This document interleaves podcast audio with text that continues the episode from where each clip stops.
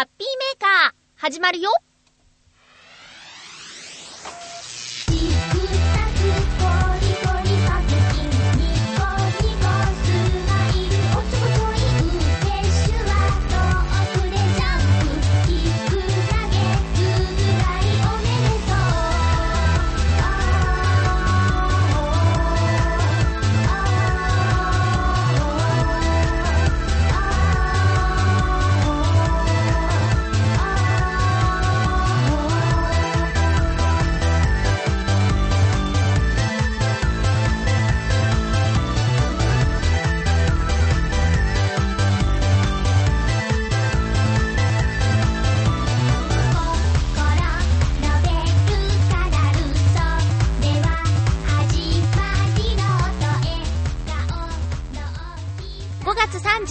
日、まゆっちょのハッピーメーカー。この番組は、ハッピーな時間を一緒に過ごしましょうというコンセプトのもと、ちょわへよ .com のサポートでお届けしております。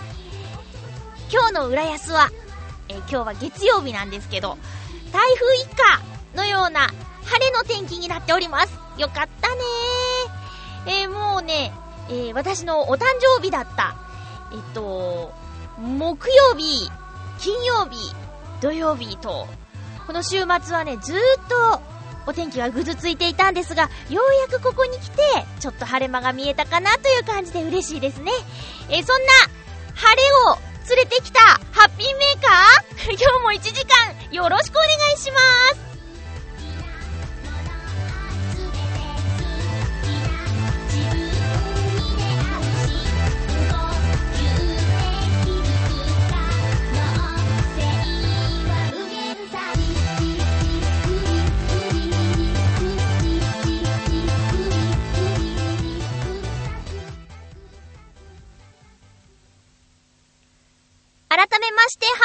まゆちょこと、あませまゆです。32歳になりましたイエーイ大人っぽさのかけらもない32歳ですけど、これからもどうぞよろしくお願いします。えお誕生日ということで、あの、いっぱい贈り物が届いておりまして、本当にありがたやでございます。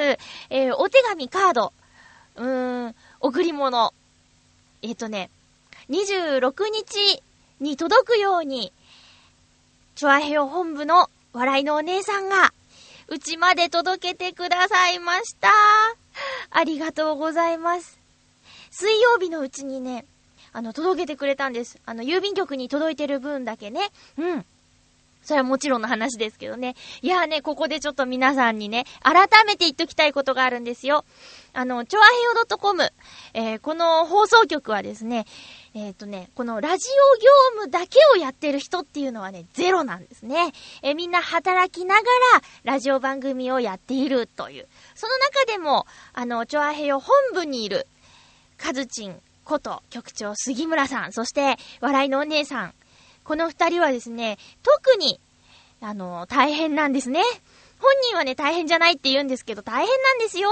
え、私なんて、こう家でね、喋って、データを本部に送るだけ、だけです。だけなんですけど、このね、お二人は本部にいらっしゃるということで、えー今回のようにですね、あの、お手紙をいただいた場合、郵便局にね、あの、郵便局止めになってるので、そこに取りに行ってくださる。で、えー私がね、えー本部まで取りに行かなきゃいけないところを家まで届けてくださる。これはね、本当に私が良くない。私が良くないんですよ。えーこれがね、郵便局っていうのは、夕方の5時までなんですね、窓口が。うん。24時間のとこもあるんですけど、本部がある新浦安にある郵便局は5時までなんです。で、皆さん、皆さんも働いてますよね？え、働いてる5時に郵便局に行けますか？ここをですね、頑張って、なんとか時間を作ってやってくださっているというね。もう本当に頭が下がる思いです。もちろんそれだけじゃないですよ。チョアヘヨが関わるイベントの打ち合わせ、そしてチョアヘヨの、えー名前があるイベントにはほとんどお二人は顔を出しているという。本当にね、そんな忙しい中に届けてくださってありがとうございます。そして、あの、プレゼントをね、えー送ってくれた皆さん、本当にありがとうございます。私が、あの、お手紙が好きだということをね、覚えててくださってるんですね、皆さん。そしてその、私の好きなモチーフ、四つ葉のクローバーのこともよく覚えてくださっているということで、えー、カードを送ってくれた皆さん、ほとんどの方が、四つ葉のクローバーのシールや、イラストがついているものを届けてくださってて、すごく嬉しいです。あの、文字がね、見るとすごく懐かしくて、みんなのことをね、思い出しますね。文字と顔と名前が一致するっていうのなかなか、えー、昨今のラジオではないですよね。大体メールになってますもんね。また、そうですね、小さな贈り物企画。ラジオのリスナー歴の浅い方は、ちょっと最近ずっとやれてないので、なんのこっちゃって感じなんですけど、あの、皆さんからいただいたお手紙に私がお手紙でお返事を書くというね、えそういうこともやってみたいかなと思っています。えー、っと、プレゼントね。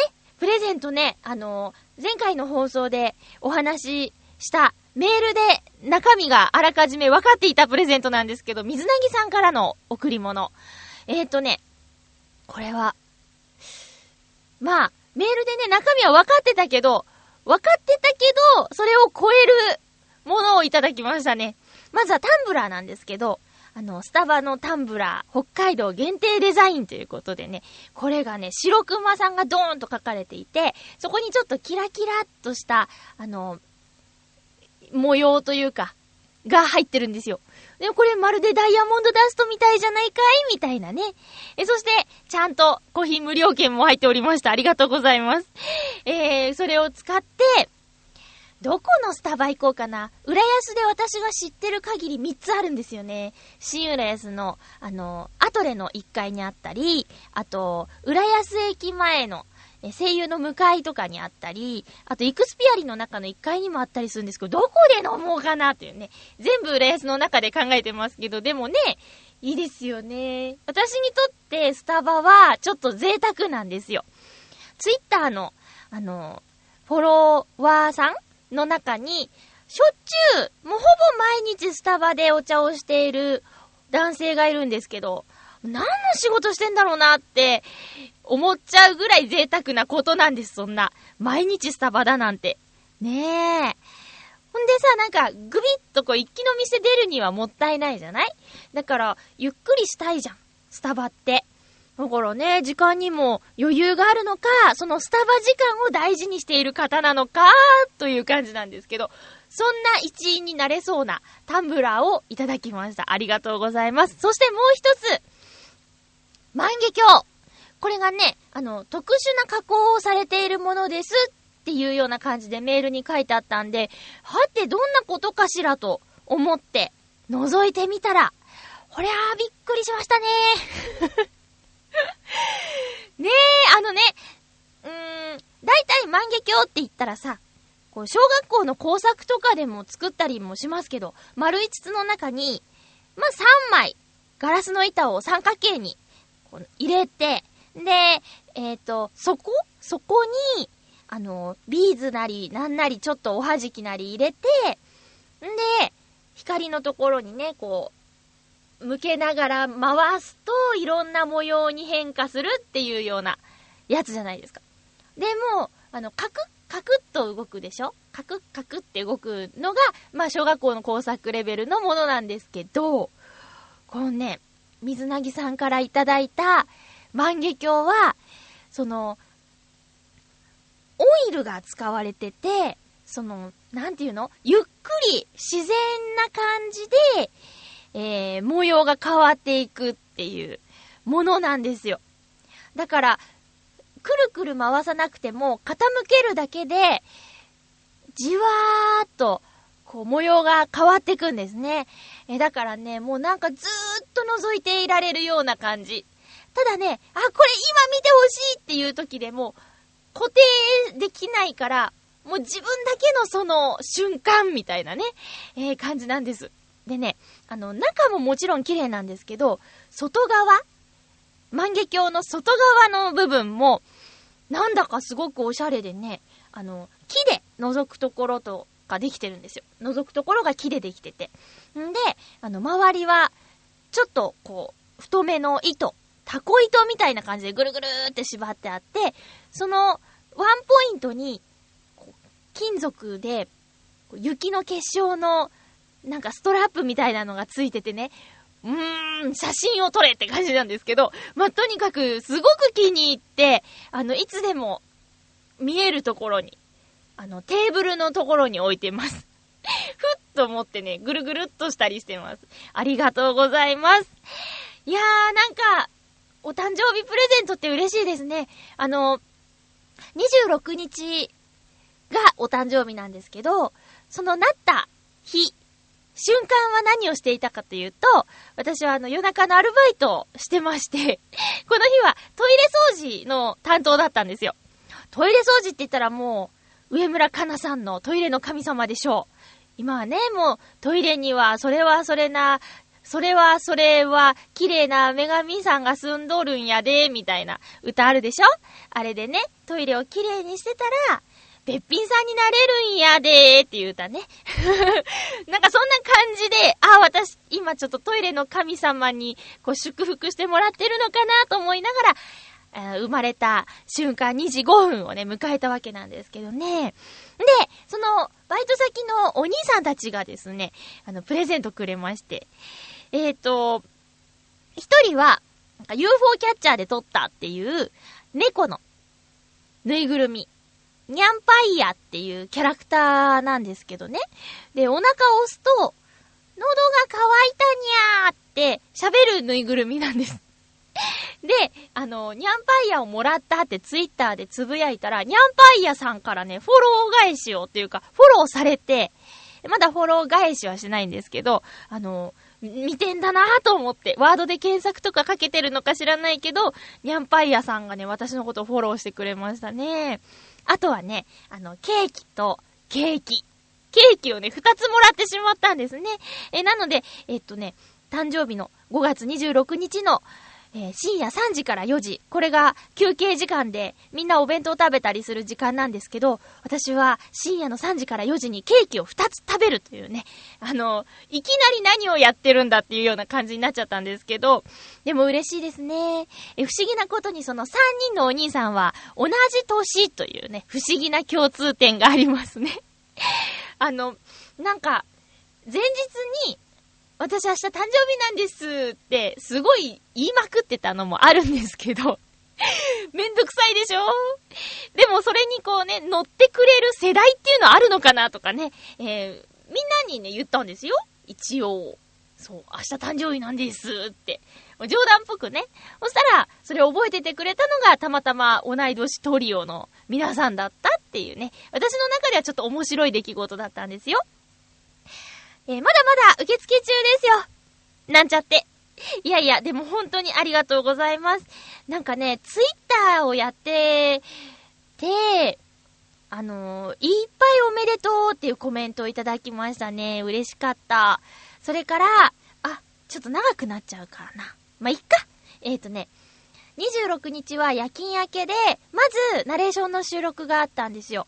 で、も、頑張って終わらせて、で、誕生日の当日は東京ディズニーシーに行こうと思ってたので、あの、一旦家に帰って、ちょっと寝てからディズニーシーに行ったんですね。で、そこに入ってすぐアンケートにご協力お願いできますかって言われて、えー、いろいろとちょっと、どっから来たんですか？とか何回目ですか？みたいな質問を受けながら、えー、最後にお客様の年齢は？って聞かれた時に、今日で32歳になりましたって言ったんですよ。そしたら、そこで、バースデーシールって言って、あの、今日誕生日とか、あ、今日じゃなくてもいいんですけど、誕生日の人が、あの、もらえるシールがあるんですけど、それをいただいてね、え胸に貼って、ディズニーシーの中を歩くんですけど、そしたらもう、いろんなところからおめでとうおめでとうって言ってもらえてね。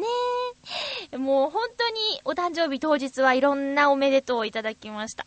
まさにおめでとうありがとうですね。いやー、すごい楽しかったです。ディズニーシーで何をしたかとかは、まあ、いっか。えー、ちょっと時間が押しているのでね。えー、とにかく、とっても楽しいお誕生日を過ごしました。ハッピーメーカーのリスナーの皆さんも本当にありがとうございます。あ、メッセージが届いているので紹介しましょう。手紙でいただいた分はね、あの、私だけのメッセージということで、メールでいただいたメッセージをちょっと紹介させていただこうかなと思います。えーっと、コージアットワークさん、ありがとうございます。明けましておめでとうございます。まゆっちょもすっかり大人なんですね。初めて見た時はあんなに小さかったのに、今や浦安富士とか舞浜のスカイツリーと呼ばれるまでになるとは。浦安富士？えー、この一年でさらにどこまで大きくなるかとても楽しみです。ハッピーバースデーということで、コージャットワークさんありがとうございます。嬉しいですね。浦安富士ってそんなに大きくないよ。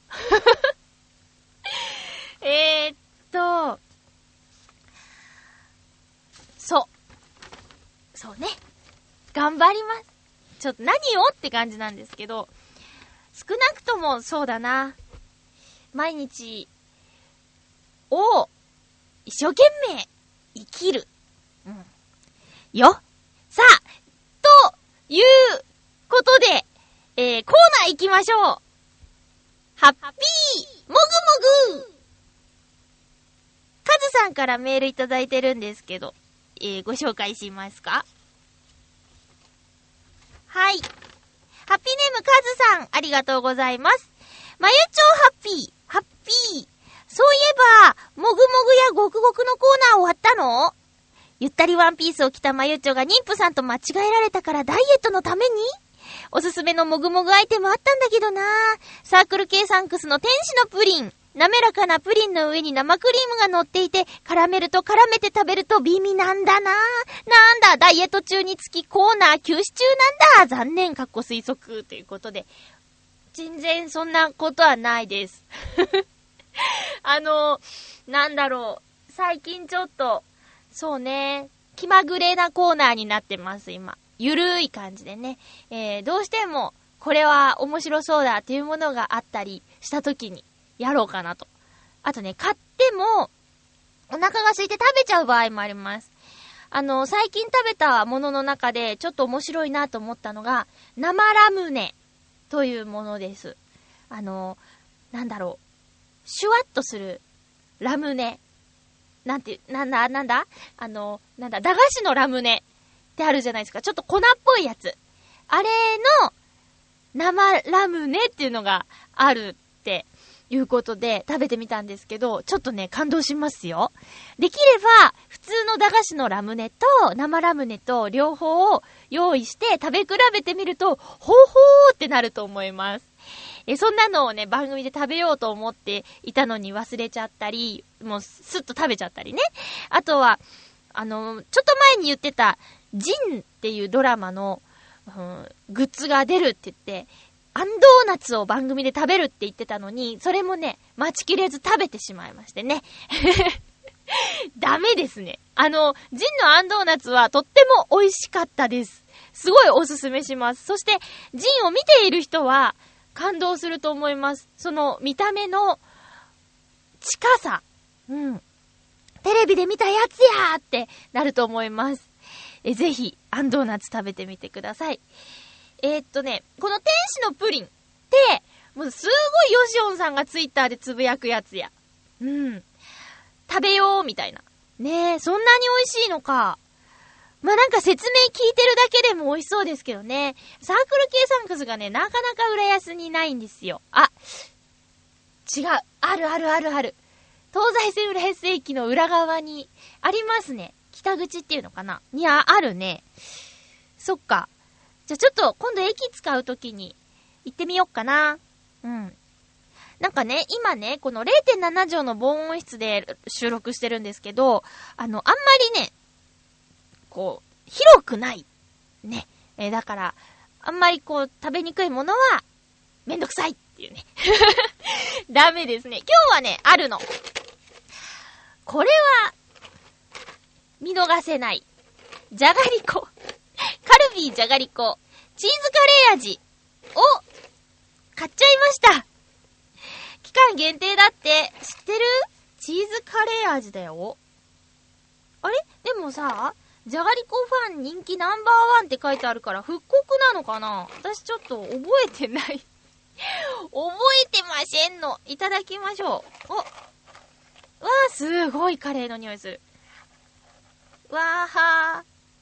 あ、でもじゃがりこチーズってあるもんね。それにカレーをちょっと混ぜたのかな？いただきます。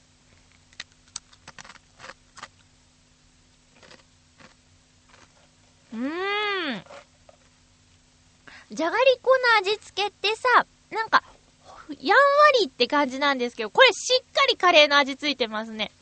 んで、カレーだけじゃなくて、チーズの味もちゃんとあるから、チーズカレー味って名乗っていいと思います。カレー味っていうのはないですね、そういえばね。なんで最初からチーズカレーにしたんだろう。チーズカレーってやつはものすごいカロリーですよね。あ、そう、私ね、今、そんなに一生懸命ダイエットをしているわけではないのでございます。うん。全然、もうね、開き直っちゃったみたい。うん。あのー、よくないね。なんか、食べ物でなんとかするっていうよりも、筋肉をつけなきゃダメだと思うんですよ。ぽっこりお腹ね。どうしたのっていうぐらいぽっこりしてるんです。ビールも飲まないし、なんかその、お酒もそのガバガバ飲まないのになんでこんなに下っ腹だけポコンって出てるんだろうと思ってね。もうこれ筋肉がないからだと。でね、この声の仕事してるにもかかわらず、腹筋がね、できないっていうね。あの、よくある形の頭の後ろに手をね、当てて、こう膝を曲げて、起き上がるっていう動きがね、一回もできないんですよ。これお恥ずかしいんですけど。そんなんでよく声の仕事やってるな、みたいなね、えー、感じなんですけど、これはね、問題ですよ。うん。だから、まあ、食べ物でというより、筋力をつけようというね、風に思っています。なかなかね、やらないんですけどね。うん。だからね、もぐもぐごくごくのコーナーをなくしたわけではなくて、用意していたものがなくなってしまったり、あとは、うっかりしたりするのでね。そういうちょっと、怠けっぽい、あの、理由からでございました。ええー、でもね、このおすすめしていただいているサンクスの天使のプリン。これヨシオンさんも好きみたいなね。えー、何回も食べるってことは美味しくて食べてるんでしょうからね。あの、食べてみたいなと思います。えー、カズさんメッセージありがとうございました。そして、今日のもぐもぐアイテムは、じゃがりこのチーズカレー味でした。もう一通メッセージご紹介しましょう。フクロウのキスさん。お誕生日メッセージです。ありがとうございます。まゆちょさん、お誕生日おめでとうございます。ありがとうございます。番組は毎週楽しく聞かせていただいております。本当？嬉しい。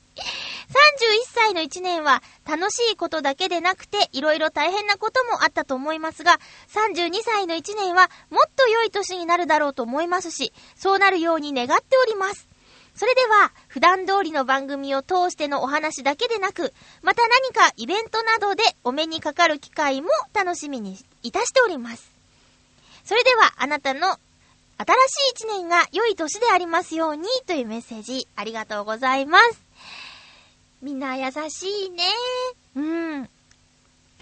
いい年になるといいな。31歳の一年ね、どうだったかな？なんかね、私人生では割とゆったりした一年だったと思います。そんなにね、あの、詰め込み詰め込みしてなかったかな。一番忙しかったのは30歳の年かな。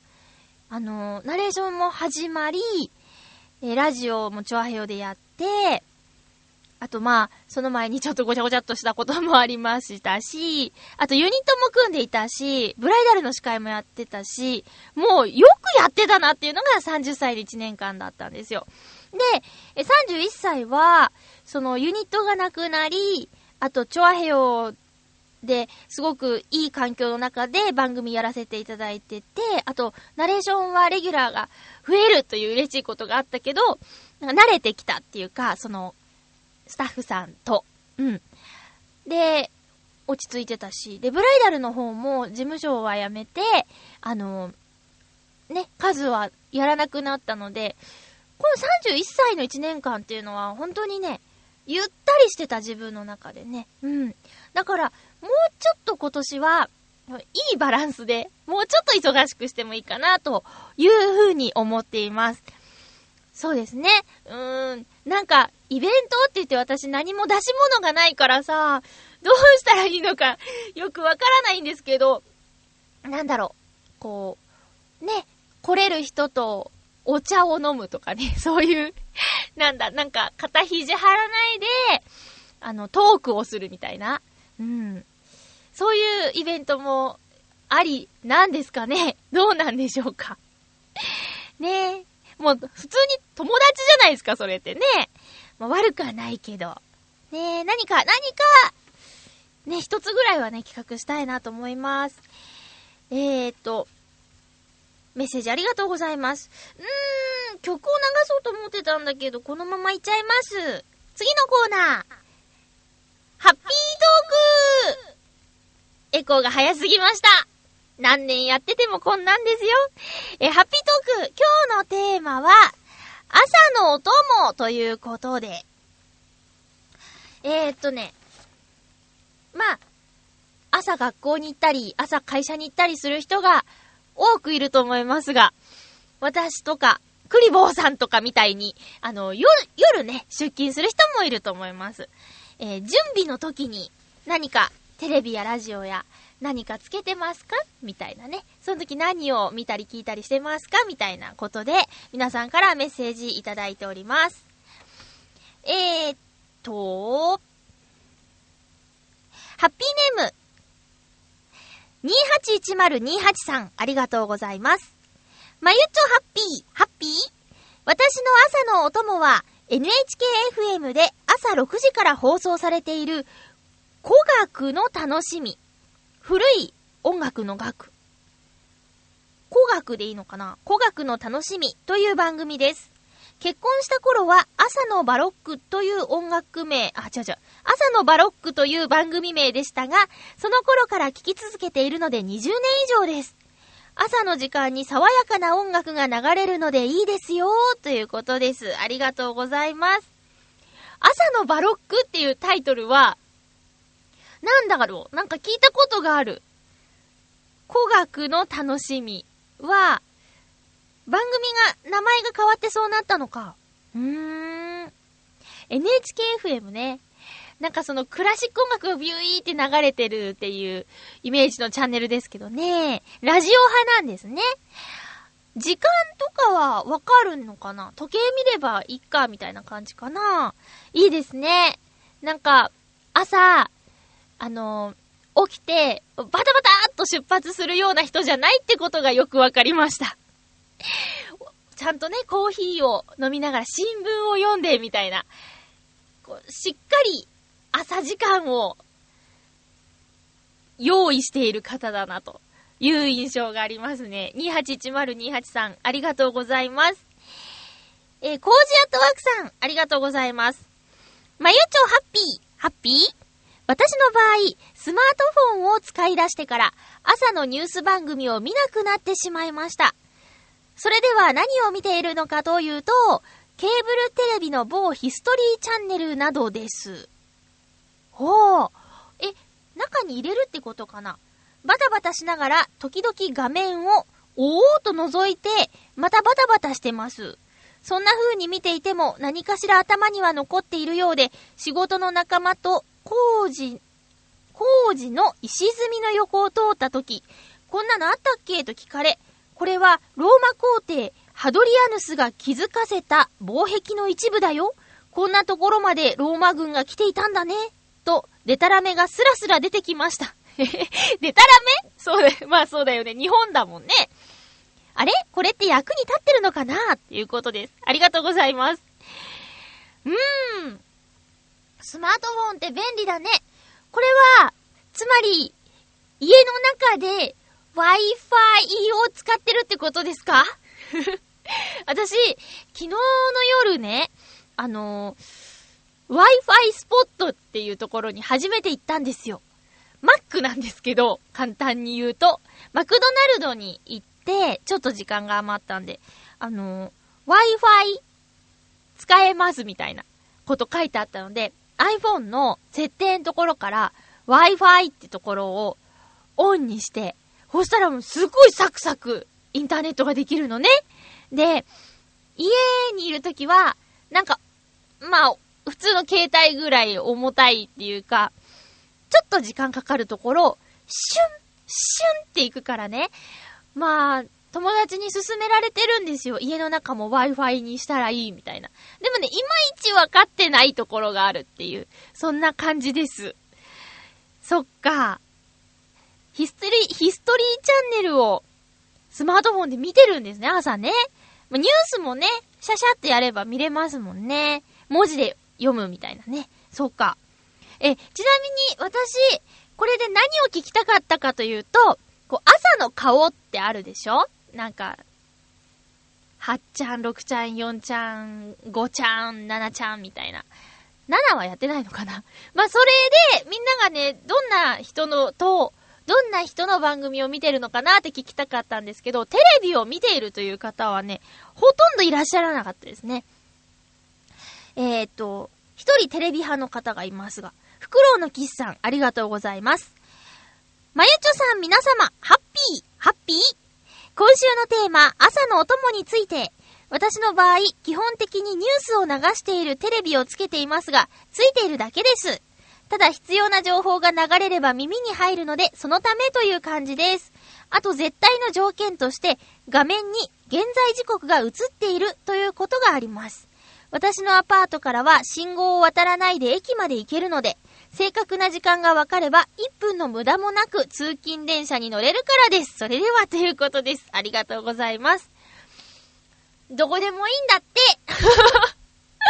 えー、そっか。あのそうね。だいたいなんかさ、朝の情報番組って、こう30分だか20分周期で同じこと繰り返したりしますもんね。エンターテインメント系以外は。ニュースは、ニュースと天気は、なんかこう、繰り返しますよね。うん。そっか。どこでもいいって感じなんだ。こだわりはないんですね。私ね、あのー、まあ、学生時代の話なんですけど、朝はね、あのー、実家いた時ね、実家いた時、うちは TBS 派だったんですよ。だから、ずっとね、朝はね、サコさんとかのニュース見てましたね。サコアナウンサー最近ちょっと、年を取った姿を見て、うわーと思ったんですけど、私もランドセル背負ってた時に見てた人だもんなーと思って、なんかすごい好きだったんです。サコさんかっこいいみたいなこと言ってたんですよね。だけど私も大きくなったし、サコさんも年を取ったんだなーって 最近思ったこと。で、えっ、ー、と、高校生ぐらいになると、チャンネル権がね、ああるんですなんか。お母さんもね、朝準備してるんでね。で、私がこう、チャンネルを選べるようになったら、なんかちょっと朝から楽しそうなフジテレビをね、え、高校生ぐらいの時は見るようになりましたけどね。で、え、最近は、ちょっと、モーニングバードがお気に入りです。なんか面白い。ただ、もっともっと最近になると、NHK の朝一がいいなぁと思って見てますね。え私はなぜ朝の番組を見てるかというと、え録画します。ピッと。で、録画して、帰ってきて、倍速で見るというね。なんか、あの、ニュースというか、その、情報を、一時ね、知らなすぎてびっくりすることが多々あったんですよ。あの、家で見るテレビって言ったら録画してあったバラエティとかドラマとかばっかりで、ニュースを見る時間を一切作ってなかったっていう、時期があって、これはいかんと思って、最近はその、どこか一曲撮って、んで、そのままゆったり見てたら2時間なんて見てられないので、え、倍速で 見ます。倍速はね、音がちゃんとね、聞こえるんですよ。で、早口言葉聞くと脳が活性化されるとかって聞いたことがあるんで、そういうのも含めてちょっとバーっと聞いたりしてますね。へえ。で、あの、そうです。そんな感じです。えー、皆さん、メッセージありがとうございました。なかなか面白かったですね。えー、それぞれという感じの答えで。うん。メッセージありがとうございました。えー、っと、それでは、ふつおたご紹介しましょう。あ、そっか。ハッピーネームたぬきさんありがとうございます。あ、そうだ。5月31日の放送なんですけど、たぬきさんお誕生日ですね。ハッピーバースデーたぬきさん、これからもよろしくお願いします。まゆちょハッピー、ハッピー。先週の放送も面白かったですね。ありがとうございます。途中出てきた中華素材は、ツバメの巣かな？蜂の巣は、牛の胃袋の一つで、鳥の巣は小枝、もしくは藁です。そっか。そっか。ツバメの巣か。中国料理の素材の名前。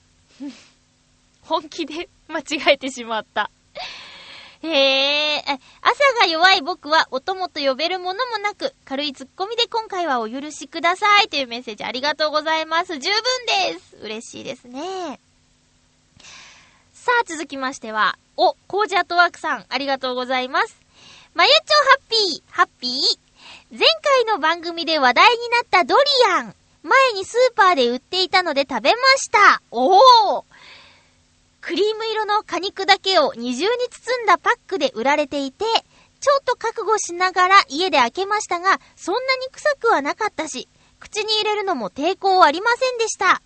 コクがあって甘くてとても美味しかったのですが、ただ口の中からちょっとだけ臭かったかなあ、口の中からちょっとだけ匂ったかなところで、このドリアンには強烈な食べ合わせがあるそうです。それはお酒。お酒を飲みながらドリアンを食べると、最悪死に至ることがあるとか、思えば怖い果物ですね。では、ということです。気をつけてください。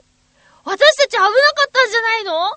ほらほら、あのー、前回言ったあの、カラオケ、ね、オールナイトのカラオケの席で、乾燥ドリアンをみんなの口に入れてた先輩がいたっていうのは、あれみんな確実にアルコール入ってますからね。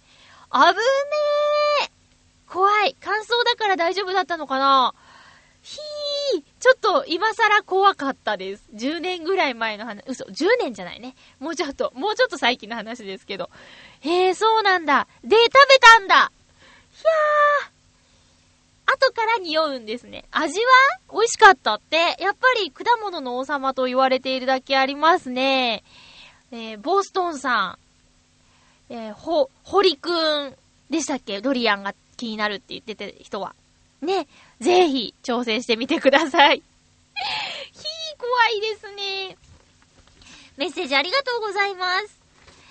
えー、っとね、あ、そうそう。日曜日。日曜日の話なんですけど、あのー、かつらぽんぽこちゃんが、え、普段は大阪の方で主に活躍してるんですけど、久しぶりに東京で落語会をするということで行ってきました。え今回は、つゆのまるこさんという落語家さんとの二人会ということで、えっ、ー、と、女性落語家さんが二人登場するっていうことでね、えー、面白かったんですけど、あの、二人はね、とても仲がいいそうです。で、曰く、キャラが被ってないからって言ってたんですけど、まあ、そうですね。あの、演目がね、違うんですよ。えポンポコちゃんは、落語って男性のものというか、男性が主に出てくるものなんですけど、それを女性にアレンジしたり、あと新作とかをね、バンバンやるスタイルなんですけど、つゆのまる子さんは古典落語を主にやっている方ということでね、えー、スタイルが違うっていうので、えー、面白かったです。二つのパターンが聞くことができてね。うん。で、私は、つゆのまる子さんは初めてだったんですけど、もうね、あの、7年目の落語家さんで、もうすごく堂々としているというか、慣れてるなっていう感じ。あとは、もう滑舌がめちゃめちゃ良くて、えー、よくわかりやすかったです。で、一緒に来てた、えー、方、色物という、えー、ポジションで来てた方がですね、大神楽の曲芸師さん、蓬莱屋大二郎さんという方なんですけど、あの、わかりやすく言うと、染之助染太郎さんのやっていたような傘を回して、えー、おめでとうございますとか、いつもより多く回しておりますっていう、あのイメージですね。えー、を、落語の合間に見せてくださったんですよ。これもね、実際生であんなに近くで、あんなに近くでっていうのは前から2列目のところで、えー、見ることができて、えー、すごい迫力でした。傘で回したのは、マリと、あと、金輪丸い鉄、鉄っていうか金属の輪。あとは、マス。これをね、くるくるって回すんですけど、それぞれちゃんと言われがあって、あのー、金輪はね、お金回りが良くなりますようにとか、あとね、マスはますます幸せになりますようにとか、えー、そういうこう願いを込めて回しますって、えー、いう感じでね、やってたんですよ。あとはね、なんか、台の上に丸太を横に置いて、えー、それの上に板を乗せて、その上に立つみたいなのとか、で、さらにその立った上で剣をくるくる回すっていうね、で、3本の剣をこうお手玉のようにポンポンポンってやるとか、あとは、すごいのがね、こう日本でただ一人って言ってたんですけどね、えー、輪っかの中に刃物を8本、刃を円の中心に向けてセットするんですよ。で、その輪の中をくぐるっていう芸をするんですけど、これはね、日本でただ一人、この蓬莱屋大二郎さんだけが今できるということを言ってましたね。うん、すごい、ハラハラしました。なんだか、その、神、神経をね、集中させて、よし、行くぞみたいな間がすごい、長くて、こう、いい意味でですよ。なんか、おお大丈夫かっていう。で、その剣もね、本物ですよ、みたいな感じで、こう、野菜を切ったりするんですよ。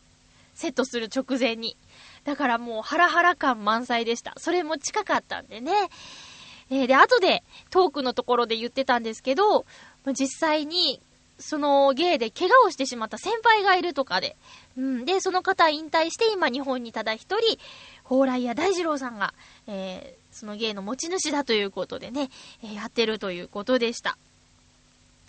落語会はね、あの、すごい雨の中だったんですけど、お客さん、たくさん来てましたよ。でね、ちっちゃい子供さんがいたんですよ。でね、あの年齢から落語に触れることができるっていうのは、すごいいいことだなと思って。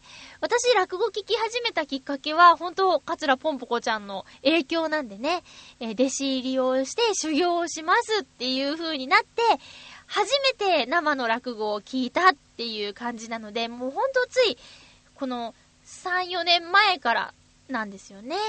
で、落語って本当面白いなって思うんですけど、頭を使わないと置いてかれちゃうんですよ。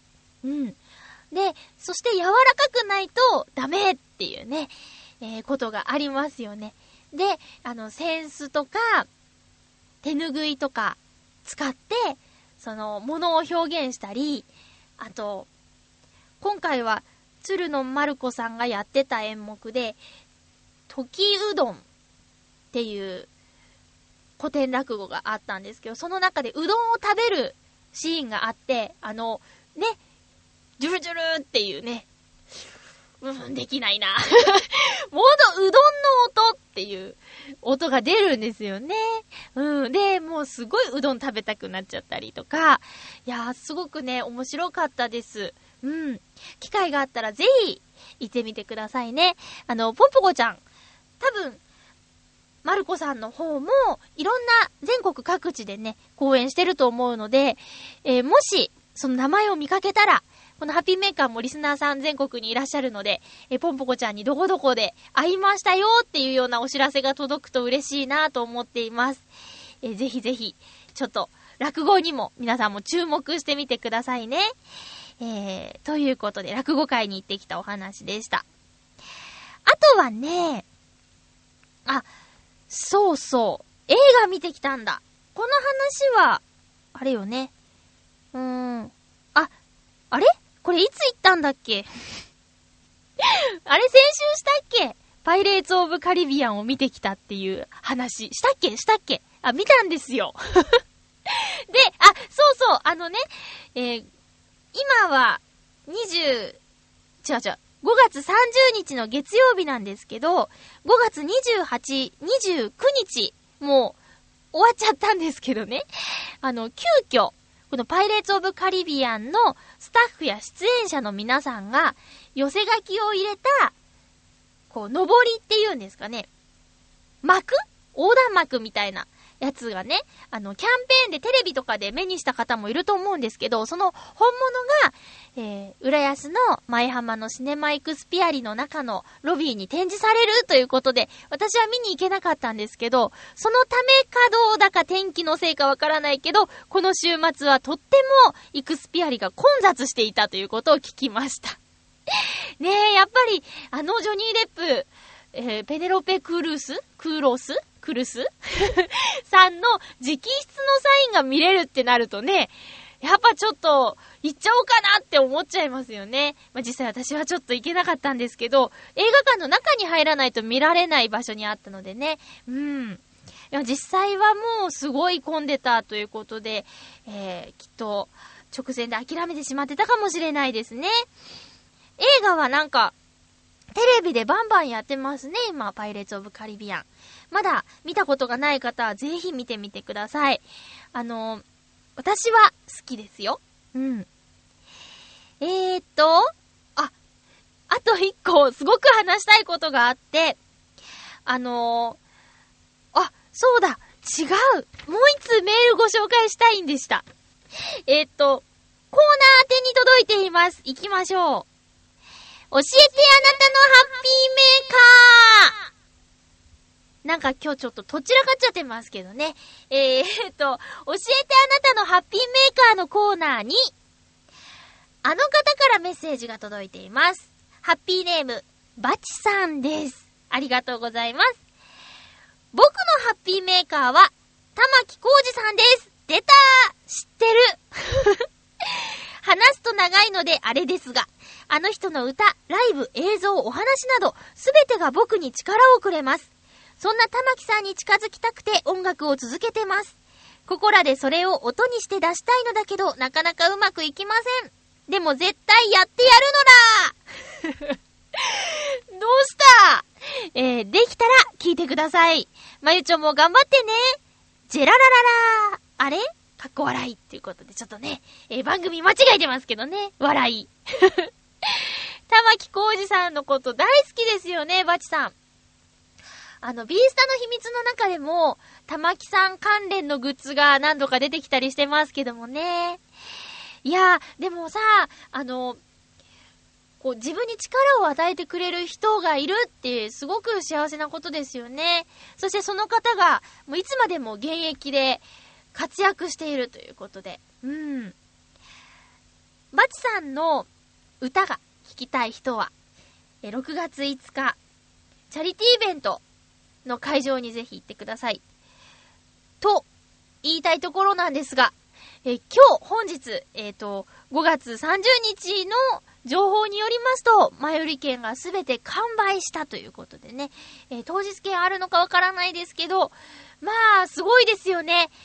このチャリティーイベント、頑張ろう浦安つながろう日本、えー、6月5日のお昼からですね、浦安市文化会館大ホール、1300人のキャパの会場のチケットが売り切れたって言うんですよ。すごいですね。ここに、チョアヘヨの、えー、方で言うと、ステージに立つのは陽一郎さんとバチさん。えー、歌が聴けると思います。先週あった月一フラワリーもね、行きたかったんですけどね、えー、朝一仕事が入っていたので、行けず。なんか、ね、あのー、公開収録もしたんですよね。放送聞きましたけど、なんか名前がすごい、えー、呼ばれてた気がしたんですけど、ありがたやですね。えー、何の話をしてたかはよく覚えてません。なんで私の名前が出たのかは、ちょっと曖昧な感じなんですけどね。えー、あの、バチさんの歌が聴きたいよという方は、洋一郎とバチのいつ言うの中で聞くことができます。あの、割とね、それぞれの音楽を流したりもしているので、ぜひ聴いてみてくださいね。バチさん、なんか、メールありがとうございます。嬉しいですね。こう、パーソナリティ同士でのやりとりも、割と面白いなと思いますけどね。ありがとうございます。私も、結構、いつ言うには送りつけてしまっている感じなんですけど、えー、楽しんだもん。さて、そうそう、話したいこと。最近私がハマっているテレビ番組。まだハマって間もないんですけど、NHK でやっている、水炎サーという番組を皆さん知ってますか？あの、品川庄司さんが司会をしてて、あと、なんか、若い女の子が一人いるんですけど、ちょっと名前今思い出せないや。えー、が、あの、身近にある疑問を自力で解明していくという番組なんですよ。で、その中で、えー、この間やっていたのが、肉汁が溢れ出るハンバーグの作り方っていうのをね、やってて。それを実践してみたところ、本当に肉汁ジュワーのハンバーグが作れたので、これぜひやってもらいたいなと思ってご紹介したいと思います。えー、ハンバーグ、お家で割とね、簡単に作れるメニューの一つで、しかも好きな人が多いということでね、えー、女子がこの番組を聞いてるかはわからないですけど、女子は愛しい人にぜひ作ってあげてください。え、もしこの番組を聞いているママさんがいたら、え、ぜひお家の方にね、え振る舞ってあげていただきたいと。最近はお料理男子なんていう存在もありますから、男子の皆さんもぜひ挑戦してみてください。えポイントは3つあるそうです。ジューシーハンバーグ作り方。まず、あの、玉ねぎは炒めるんですけど、えー、炒めた玉ねぎは冷ましてから肉に入れる。そして、えー、肉には最初、少量の塩を振っておく。振って、あの、ヘラで混ぜとくですって。うん。これをやっとくと随分違うそうです。最初に肉に塩を振って混ぜとく。これは、あんまり練らないで軽く馴染む程度に混ぜる。そして、冷めた、冷ました玉ねぎ。炒めた玉ねぎを冷まして、その肉に入れる。そして、これがとても重要らしいんですが、こねるとき、手を氷水に入れて冷やす。痛いよーこれ。痛たたって言いながら手をぐーっと、10秒ぐらいですかね、氷水にぎゅーっと入れて、その手で肉を混ぜるとう。うん。あとはね、普通と一緒です。いっぱいちゃんと空気を抜く。こう、キャッチボールみたいなね。なんこんな音を立てながらね、ポンポンポンってやりながら、形を作っていく。そして、普通に焼く。うん。これをね、今までやってなかったことは、特にお肉に塩を振って、混ぜておくっていうところと、わざわざ氷水に浸してまで手を冷やして混ぜないですよね。うん。そうすることで、びっくりするぐらいジューシーなハンバーグが実際できました。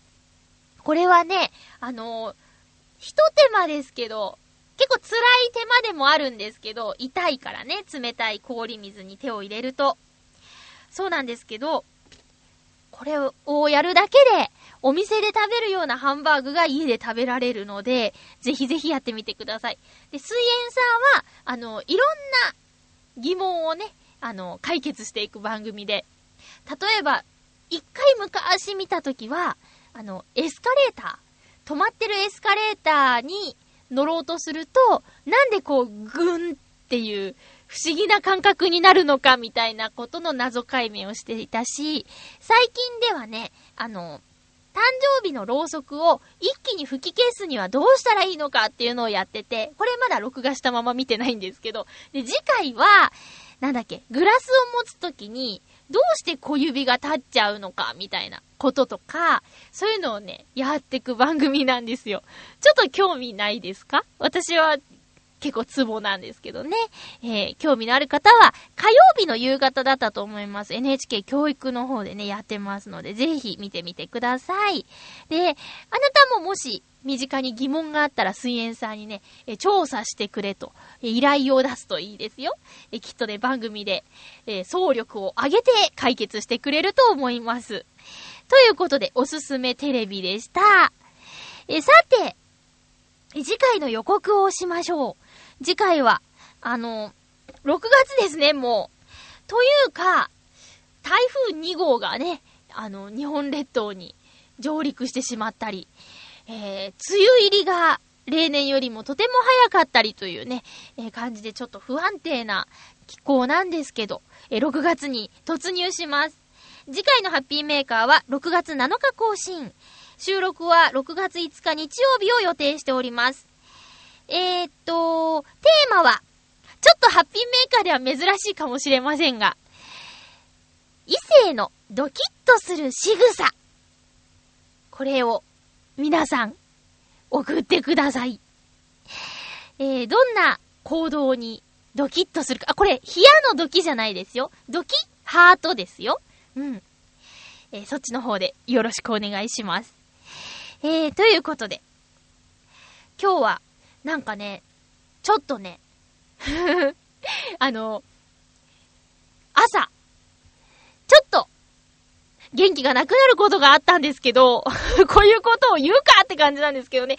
いや、でも、あの、まあ、本当にね、えー、みんなに言いたいことがあるんですけど、あのー、あれですよ。もしも、えー、悩んでることとかがあったとするじゃないですか。人間なんでね、いろいろ悩んでることとかあると思うんですけど、そんな時ね、もう本当にね、これはいろんなところでいろんな人が言ってることと同じことを言ってしまうと思うんですが、一人で抱え込まないでほしいなっていうのがありますね。あの、助けてあげられるなんて思ってないんですけど、溜め込んでしまうと本当に苦しくなっちゃうと思うんです。うん。それをね、なんかよく言うじゃないですか。息抜きとか、そういうことをした方がいいと思うんだ。うん。生きたくても生きられない人もいるからね。だからもっと、命を大切にっていうことをね、本当に思ったんです。ねえ。まあ、うーん、私は直接会いに行けない人かもしれないけど、もう本当になんだろう、誰にでもいいから聞いてほしいみたいなことがあったら、うん。解決はできないかもしれないけど、こうね、話してスッキリすることもあるかもしれないとか、そういうレベルでなら、悩み相談、メールでもいいからね、あの、送ってください。溜め込まないでくださいね。うん。なんだか、もっとなんだろう、こう、一日一日を大切に、辛いこともあっても、なんとか前向きに言って、えー、欲しいなと。私も含めね。私だって、悩みぐらいあるさ。えー、ということでみんな、同じ悩んでるから、あの、一人じゃないよって、すごい、ね、そんな軽くは言えない言葉ですけど、まあ、せめてこの番組で繋がっている私とあなた、えー、何かできるかもしれないって思いたい。そんな風に、いろいろぐちゃぐちゃ考えてしまうような出来事があったまゆちょがお送りしました。今日のハッピーメーカーいかがだったでしょうか？すいません、こんなんで。えー、ということで、来週はきっともっと元気に会えると思います。お相手は、まゆちょこと、あませまゆでした。また来週、ハッピーな時間を一緒に過ごしましょう。ハッピー